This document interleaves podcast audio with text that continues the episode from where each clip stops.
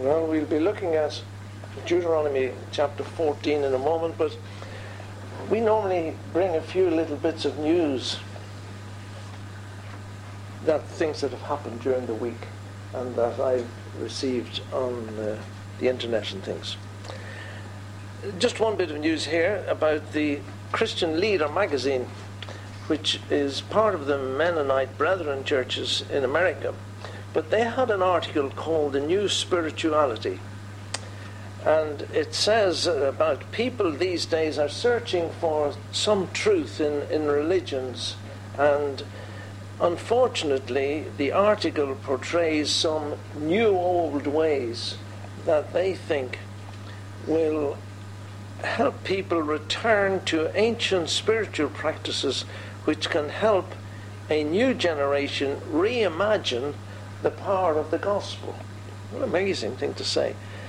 Reimagine, I don't know what they mean by that, but the new ways, the new old ways that they want people to investigate is the prayer labyrinth, the prayer path, Lectio Divina, Taizé, the Jesus prayer, which is a mantra, the stations of the cross, Ignatian examen, spiritual direction, contemplative spiritual disciplines, and to study the desert fathers.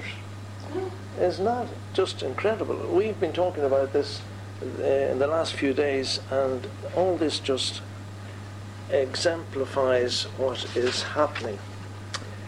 The Roman Catholics, you know, are making great use of Tony Blair, their new convert. He spoke this week at Westminster Cathedral. Cardinal Murphy O'Connor has instigated a series of cardinals' lectures, lectures, and Tony Blair has been one of the first ones to take this lecture. We need to keep our eye on Tony Blair. He's going to be a man who will cause problems within faiths, as he talks about.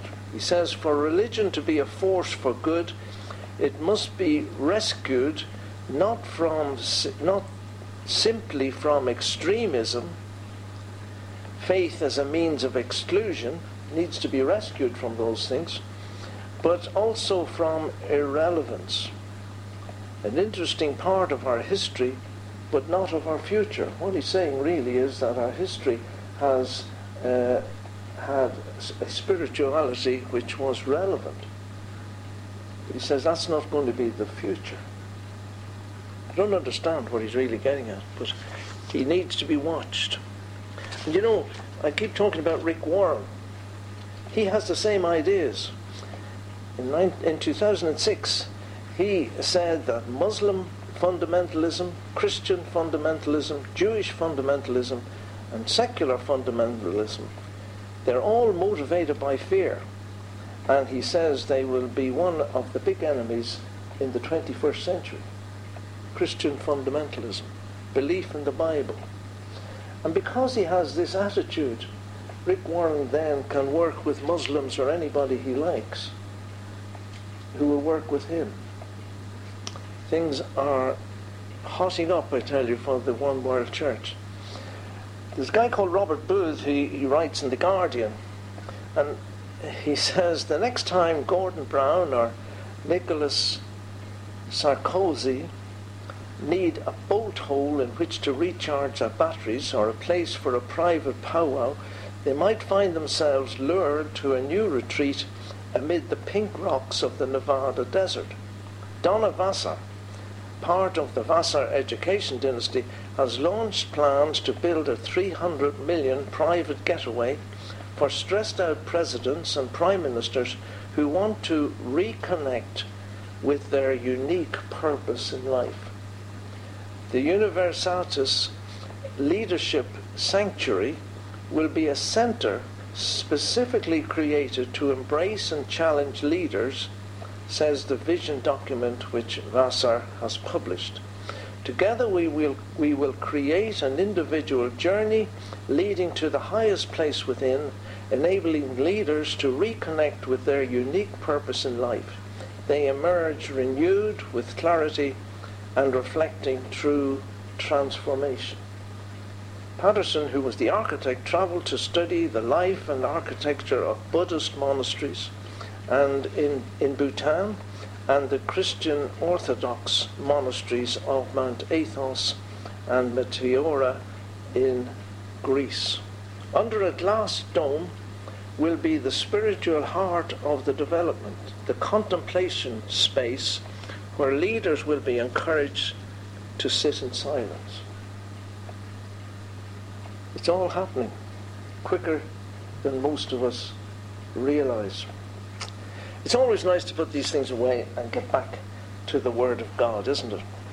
So we'll go to Deuteronomy chapter 14 and we'll just read the first eight verses. Ye are the children of the Lord your God.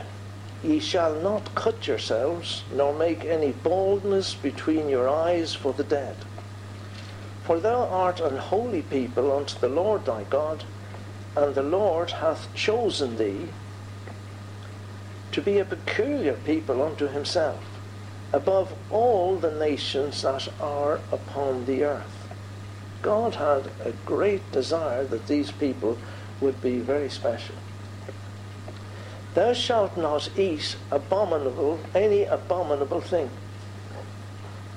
These are the beasts which ye shall eat the ox, the sheep, and the goat, the hart, and the roebuck, the fallow deer, the wild goat, and the bison, and the wild ox, and the chamois. And every beast that parteth the hoof, and cleaveth the cleft into two claws, and cheweth the cud among the beasts, that ye shall eat. Nevertheless, these ye shall not eat of them that chew the cud, or of them that divide the cloven hoof, as the camel and the hare and the coney, for they chew the cud, but divide not the hoof. Therefore they are unclean unto you. And the swine, because it divideth the hoof, yet cheweth not the cud, it is unclean unto you. Ye shall not eat of their flesh, nor touch their dead carcass. We look at the first few words of this chapter. Ye are the children of the Lord your God. That was a statement. They were the children of the Lord their God. And therefore it says, quite logically after that, because ye are, because of what they were, the children of the Lord, the rest of the verse was the way they should live, the result of being the children of the Lord their God. It should have been, but unfortunately with Israel it wasn't always the case. Ye shall not cut yourselves. You know, how often we've seen photographs of people with their scars on their faces. Members of tribes in Africa who cut themselves in ritual marks, all from paganism. And we, we used to have a lot of student friends when we were in Dublin, and uh, most of them came from Africa and places like that. And quite often you would see a mark on their face where they had some tribal marks their faces had been cut, disfigured. Is the type of thing that God was saying to the people here. Don't disfigure yourself. Was the way that Satan, in his way, was disfiguring a figure that had been produced in the image of God. He would even seek to mark the, the images of these people. And these days we still see people with marks on their faces coming from some of these foreign countries. Nor make any baldness between your eyes for the dead. You see, what was happening as a sign of mourning uh, and pagan remembrance of the dead, these religious marks and the making themselves bald in some way on the front of their hair, it was a symbol of remembering the dead. And God says to the children of Israel, Ye are the children of God. He is the giver of life. And ye are my children. Keep away from these pagan rites. Show by your life and even in your mourning that you're different. They were surrounded by these pagans. They were going to go into the land and they were going to be amongst those people who were performing these rites on themselves. And he says, You shall show by your behavior and actions that you're mine. As I read this verse, you know, I could not but think of those around us today, in our churches and elsewhere, and we copy the ways of the heathen round about us. We can see no difference quite often from those who are the children of God from those who follow the God of this world. We see no difference. And remember what Peter said. A very similar thing that God says here in verse 2. Peter says, Ye are a chosen generation, a royal priesthood, a holy nation, a peculiar people, that ye should show forth the praises of him who hath called you out of darkness into his marvellous light. We've been called out of darkness, out of the darkness of the people in, around us who live around us in as we go about our daily tasks, we should show that we are living in the light. We've said it uh, quite often the last few weeks. 2 Corinthians 6:16, ye are the temple of the living God. As God has said, I will dwell in them and walk in them, and I will be their God, and they shall be my people. Therefore, show a difference. Am I different from the world around me? In my dress, in my behavior, in my tastes? Well, we, you know what I'm talking about. Are we different? Keep me shining, Lord. We used to sing a chorus, Keep me shining, Lord, in all I say and do, that the world may see Christ lives in me and learn to love him too.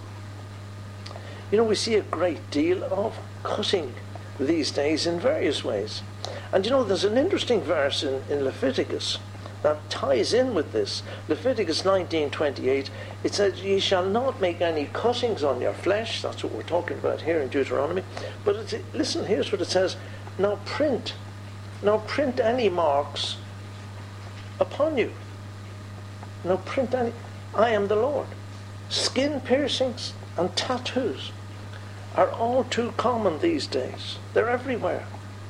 Let us show a difference let us show a difference. Why were the Israelites to stay away from such things? Why? God said to them, Thou art a holy people unto the Lord thy God, and the Lord hath chosen thee to be a peculiar people, a special people unto himself, above all the nations that are upon the earth. That's why. Why should we because, as I said, we're a chosen generation, a royal priesthood, a holy nation, a peculiar people, that we should show forth that we have come out of the darkness around us and demonstrate that we are walking in the light. You know, today starts Passover. All the ceremonies, I was just thinking this morning, all the things that have been happening throughout the world, something that has been going on for thousands of years, remembering the redemption out of Egypt but I, I, I was reading in Exodus 11 when Moses warned Pharaoh that God would destroy the firstborn. And in Exodus 11, verse 4, I'll read it from here. Exodus 11, 4. And Moses said, Thus said the Lord, about midnight will I go into the midst of Egypt. All the firstborn in the land of Egypt shall die, from the firstborn of Pharaoh that sitteth upon his throne, even unto the firstborn of the maidservant that is behind the mill, and all the firstborn of beasts. And there shall be a great cry throughout all the land of Egypt, such as there was none like it, nor shall be like it any more. But against any of the children of Israel will not a dog move his tongue. Isn't amazing? against man or beast, that ye may know, and this is it, that ye may know that the Lord doth put a difference between the Egyptians and Israel. A difference. That is exactly what God would see between the church, those redeemed by the blood of the Lamb of God, and the world. A difference. God wants to see a difference. Let's move on. now, in verses 3 to 8, we are talking here about clean and unclean animals, what they were allowed to eat and what they were allowed not to eat or dis- not allowed to eat. and the next few verses distinguishes between clean and unclean animals. And to eat an unclean animal, it says in verse 3, was an abomination to the Lord. It was an abominable thing. A child, you know, living in those days may have said to his mother, maybe their neighbors were Canaanites sometime along. Why don't we eat a hare? Or a Canaanite neighbor could have said to one of the Israelites, Why do you not eat pork? And the very simple answer would have been, Because God says so in His law. Now, to the Canaanite, that may have seemed an unsatisfactory reply, but to the believing Jew, that reason was total and absolute. God said it, that's it. The laws of God were clearly always set out in the teaching of the Old Testament. There was never any room for man's ideas. We've observed that when we studied the tabernacle. And in, there was never any room for man to put his ideas into any of the, the, the structures within the tabernacle. All he had to do was to do what God said. All the Israelite had to do was to obey.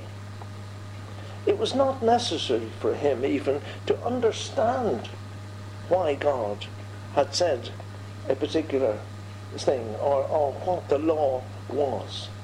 That was God's prerogative. God said it, he had to obey. His duty was only to obey. Too often today we find Christians asking and challenging the Word of God. We hear so often, I know the Bible says that, but in my humble opinion, at this day in which we live, I think. You know, you think that God, I've said it before, you think God was up in heaven saying, just hold on a minute, I want to hear what this man says. The arrogance of it. Challenging the Word of God. And anybody who says something like that, I'll tell you one thing, his opinion isn't humble. We see today packing up of unscriptural doctrines by reasonableness. It seems reasonable. I read a, a book, I, I, got it out again today, the, the, other day, when I was looking at this. The Dean of St. Patrick's in Dublin. He's, he's giving a, a, a talk about the, the, various things he believes. And he was on about infant baptism. And he said, actually, it was in, the practice was entirely reasonable and natural. It doesn't come into it. It's whether it's scriptural or not. So we see this list here of the animals which were clean and the animals which were not clean. They're, they're mentioned in Leviticus 11. Uh, they're given there to Moses and Aaron. Here they're given to the people. But it's the same list with a few little variations. And to this very day, especially at this Passover time, we have the Jews, and especially the very Orthodox ones, throughout the world are seeking to observe some of these laws which were given in Leviticus and here in Deuteronomy. Whether things are clean or unclean. You know, they, they have to get rid of all the leaven in the house.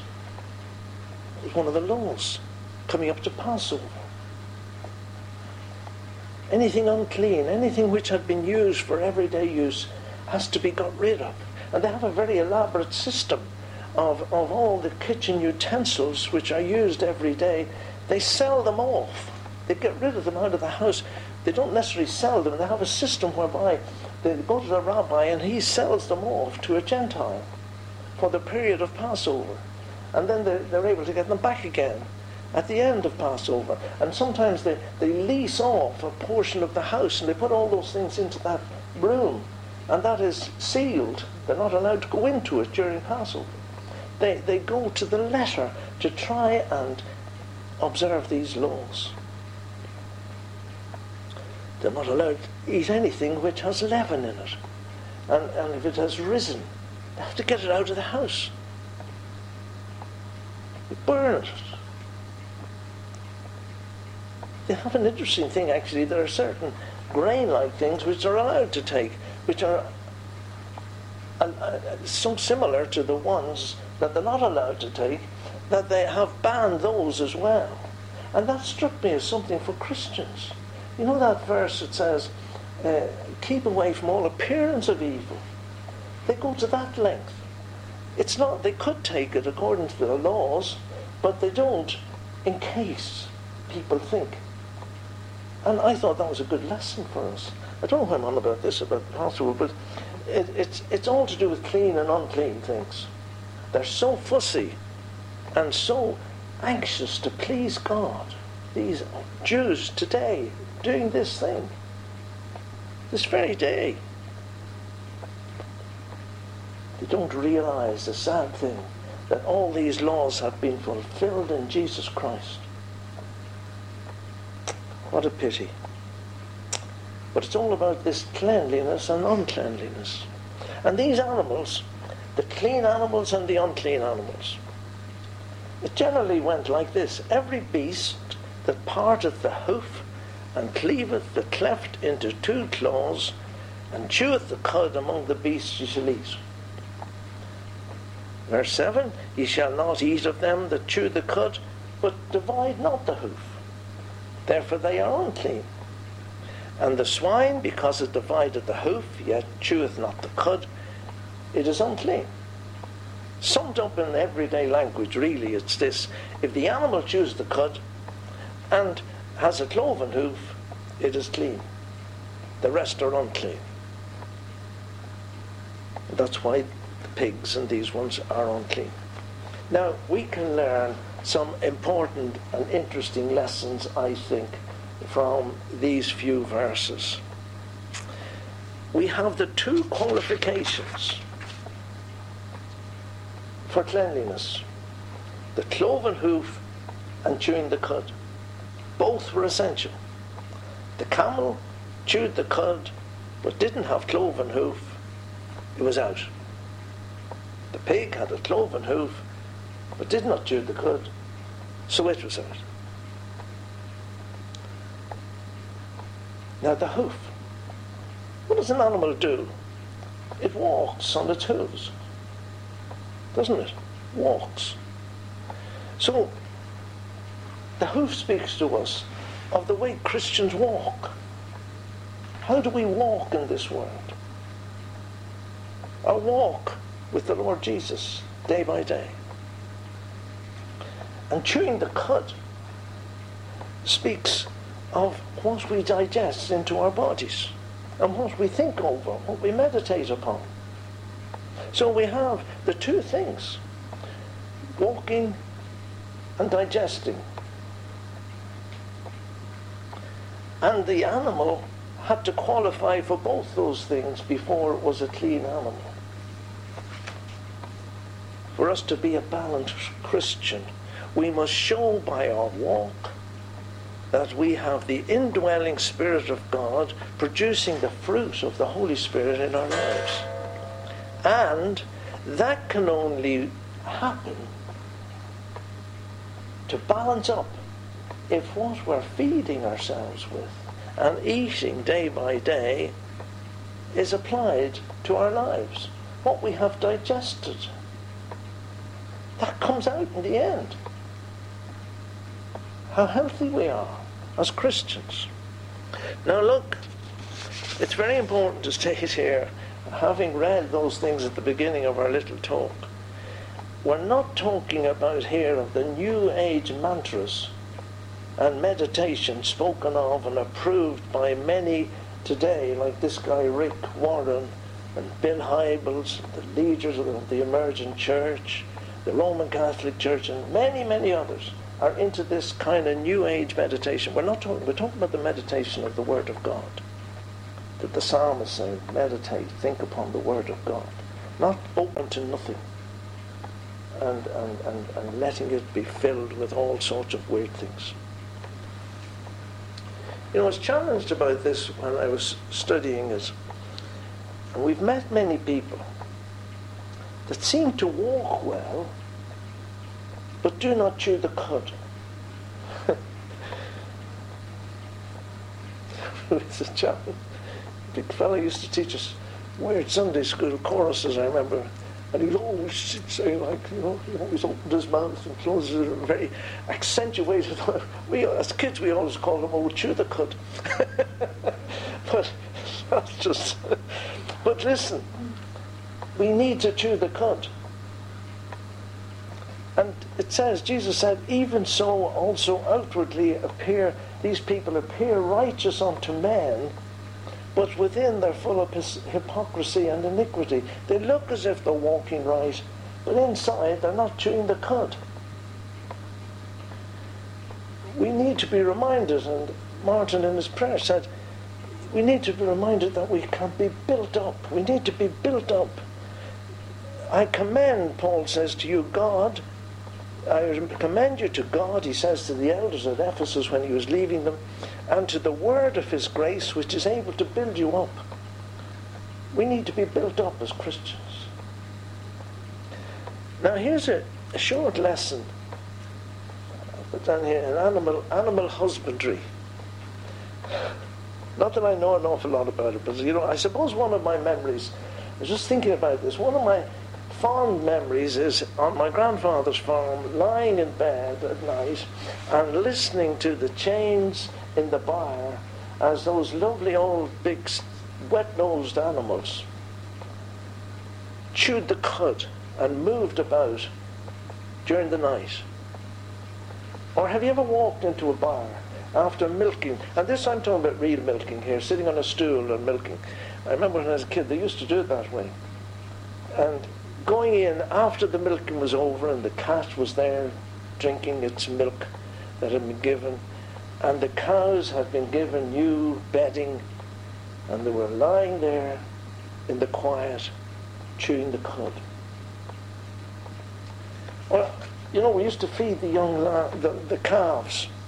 You give them a bucket of milk, and you went out to these young, very, very young calves, and you were trying to get them to start drinking milk. And they'd suck your fingers. You know, I'm sure you've done it. You've given them a bit of milk and given them a, and then they would get used to that and they'd become boisterous and they'd try and head the bucket away from the other fellow and things. Those are the memories we have of animals chewing the cud. Those times have gone forever. The poet said, Fond memories bring the light of other days around me. But, you know, I read a little bit about chewing the cud. And they said that a cow chews the cud for about eight hours a day. 30,000 chews it gives, chewing the cud. And they say that a, a content cow is one which chews the cud. And what they do is that when they chew the cud, they bring up from their first stomach and they chew what was there. And that is rough, rough fodder that they have taken. And the saliva softens this and they get benefit from it, and they soften it and they chew on it again, and it the more a cow chews the cud, the more it eats. And the more milk it produces. Isn't that amazing? She's regurgitating a lump of food that she has swallowed and then she thinks about it and she re-chews and gets benefit from it.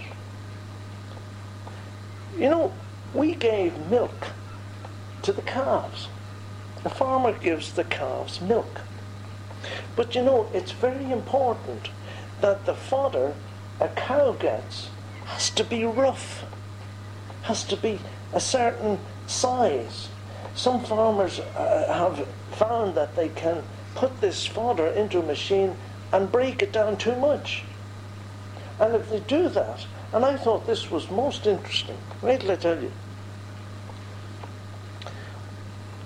Cud chewing often can be used as an indicator of the health of the cow and even of the whole herd. Isn't that amazing? Cows who do not chew their cuds, if they don't chew them enough, may have lower fat test yields, may become lame. It affects how they walk. Isn't that incredible? And it gives them digestive upsets, such as twisted stomachs. And all these problems affect the profitability of a dairy operation. From a practical standpoint, how can we make sure that cows get enough effective fibre to stimulate chew and cudding, cudding and chewing the cud? Look at that. Isn't that a wonderful picture of the Christian? We have to feed Christians the meat of the word, not the milk. Paul complained that the people were not desiring the meat of the word, the proper fodder that they should be getting. We should expect to see cows chewing the cud. A church leader should expect to see his people digesting and meditating upon the Word of God. Cows, a farmer has to continually observe his cows to see whether they are content and see whether they are chewing the cud. And one thing it said in this little article, it said a farmer should take a note of newcomers into the herd to make sure that they are chewing the cud. How wonderful a picture, this whole thing about clean and unclean animals. We need to be feeding our people the right food, the food of the Word of God. Paul, Paul constantly worried about his people. They had to be fed milk, he said, as they were not ready for the meat of the Word. They were content with the milk, and as a result did not chew over the Word of God, didn't meditate over it, and learn from it how to grow in grace and in the knowledge of God. They were constantly dependent upon the milk being fed to them. I had to go and feed the calves the milk. I had to stick my fingers in the milk and let them suck my fingers in order to try and get them to take the milk. You don't have to feed a cow. You don't have to tell a cow how to eat. If it's been fed the right food, it'll eat. And it'll chew the cud. What did Paul say? I have fed you milk. 1 Corinthians 3 verse 2. I have fed you milk and not with meat. For hitherto ye were not able to bear it. Neither yet now, he says, are ye able. What a, a thing to have to say to his people. They weren't ready to be given the solid food of the Word of God. In Hebrews, Hebrews 5, these three verses in Hebrews 5, exactly the same thing. Hebrews 5, verse 12.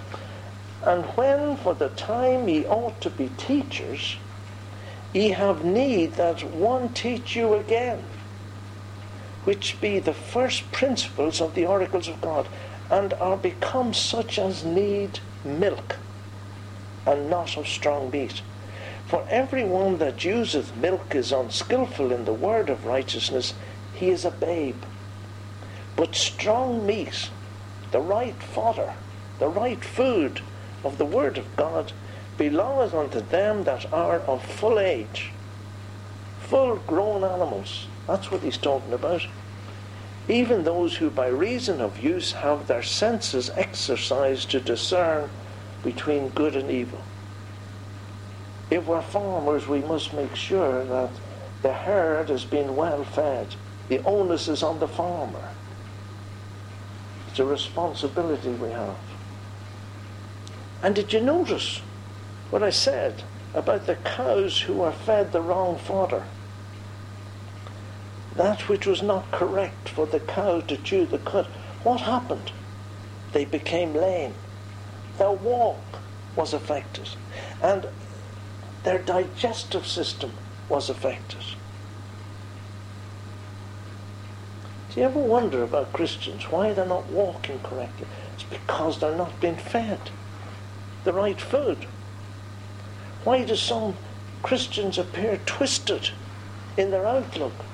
It's because they're not being fed the right food. Why did they seem to be out of step with Bible basic teachings? Because they're walking lamely. They're not being fed the right food.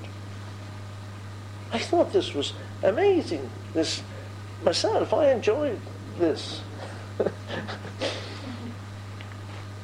they become lame and have not been digesting the meat of the word and have become lame in their walk. I remember, and I've said this before, remember years ago, I was doing a survey in a house. I went through the house, came into the living room. It wasn't a very big house, poorish sort of people. And there was a, a, a baby in, in, in, a, in, a, little carry cot thing over, and I was talking, I went over to see the baby. I got the shock of my life. I'll never forget it. Was a baby, but it had the face of a grown person. It was frightening. It had never grown up. It was still a baby, and it was about this size. It was old. Don't know what was wrong with it. Said something and left the house. And that's the trouble with Christians. They're still babies. They haven't gone on to studying the meat of the Word of God. And partly it's because the leaders have not been feeding them the right food. And you know, the other interesting thing in that article was the more the cows chewed the cud, the more they ate, and the more milk they produced. If we are fed and we feed our, our, our, our people in our fellowships the, the right word, they will want more. And they will produce fruit. The more we study the Word of God and seek to apply and meditate upon it, the more it will produce fruit in our lives. Spiritual fruit. May we, as pastors, be prepared to feed the word to our fellowships and be always on the lookout for those who are not chewing. Any fresh people who come into the fellowships, make sure that they start chewing the cud. It said in that little article, taking time to carefully observe your cows will pay dividends in recognizing potential problems before they become major headaches. Isn't that good? I think we should make a tract out of that article on chewing the cud. this article on chewing the cud finished with the thing I said there. All of these problems directly affect the profitability, profitability of a dairy operation. And it's the same in our fellowships. All of these things directly affect the health and the fitness of the fellowship. Listen to Paul's advice to Timothy. 1 Timothy 4, verse 15. Meditate upon these things. Meditate upon these things. Give thyself wholly to them, that thy profiting may appear to all. They'll see the difference that we started off talking about. The difference between you and the people in the world. If we meditate on the word of God, the word of God. May it be so for his name's sake. Amen.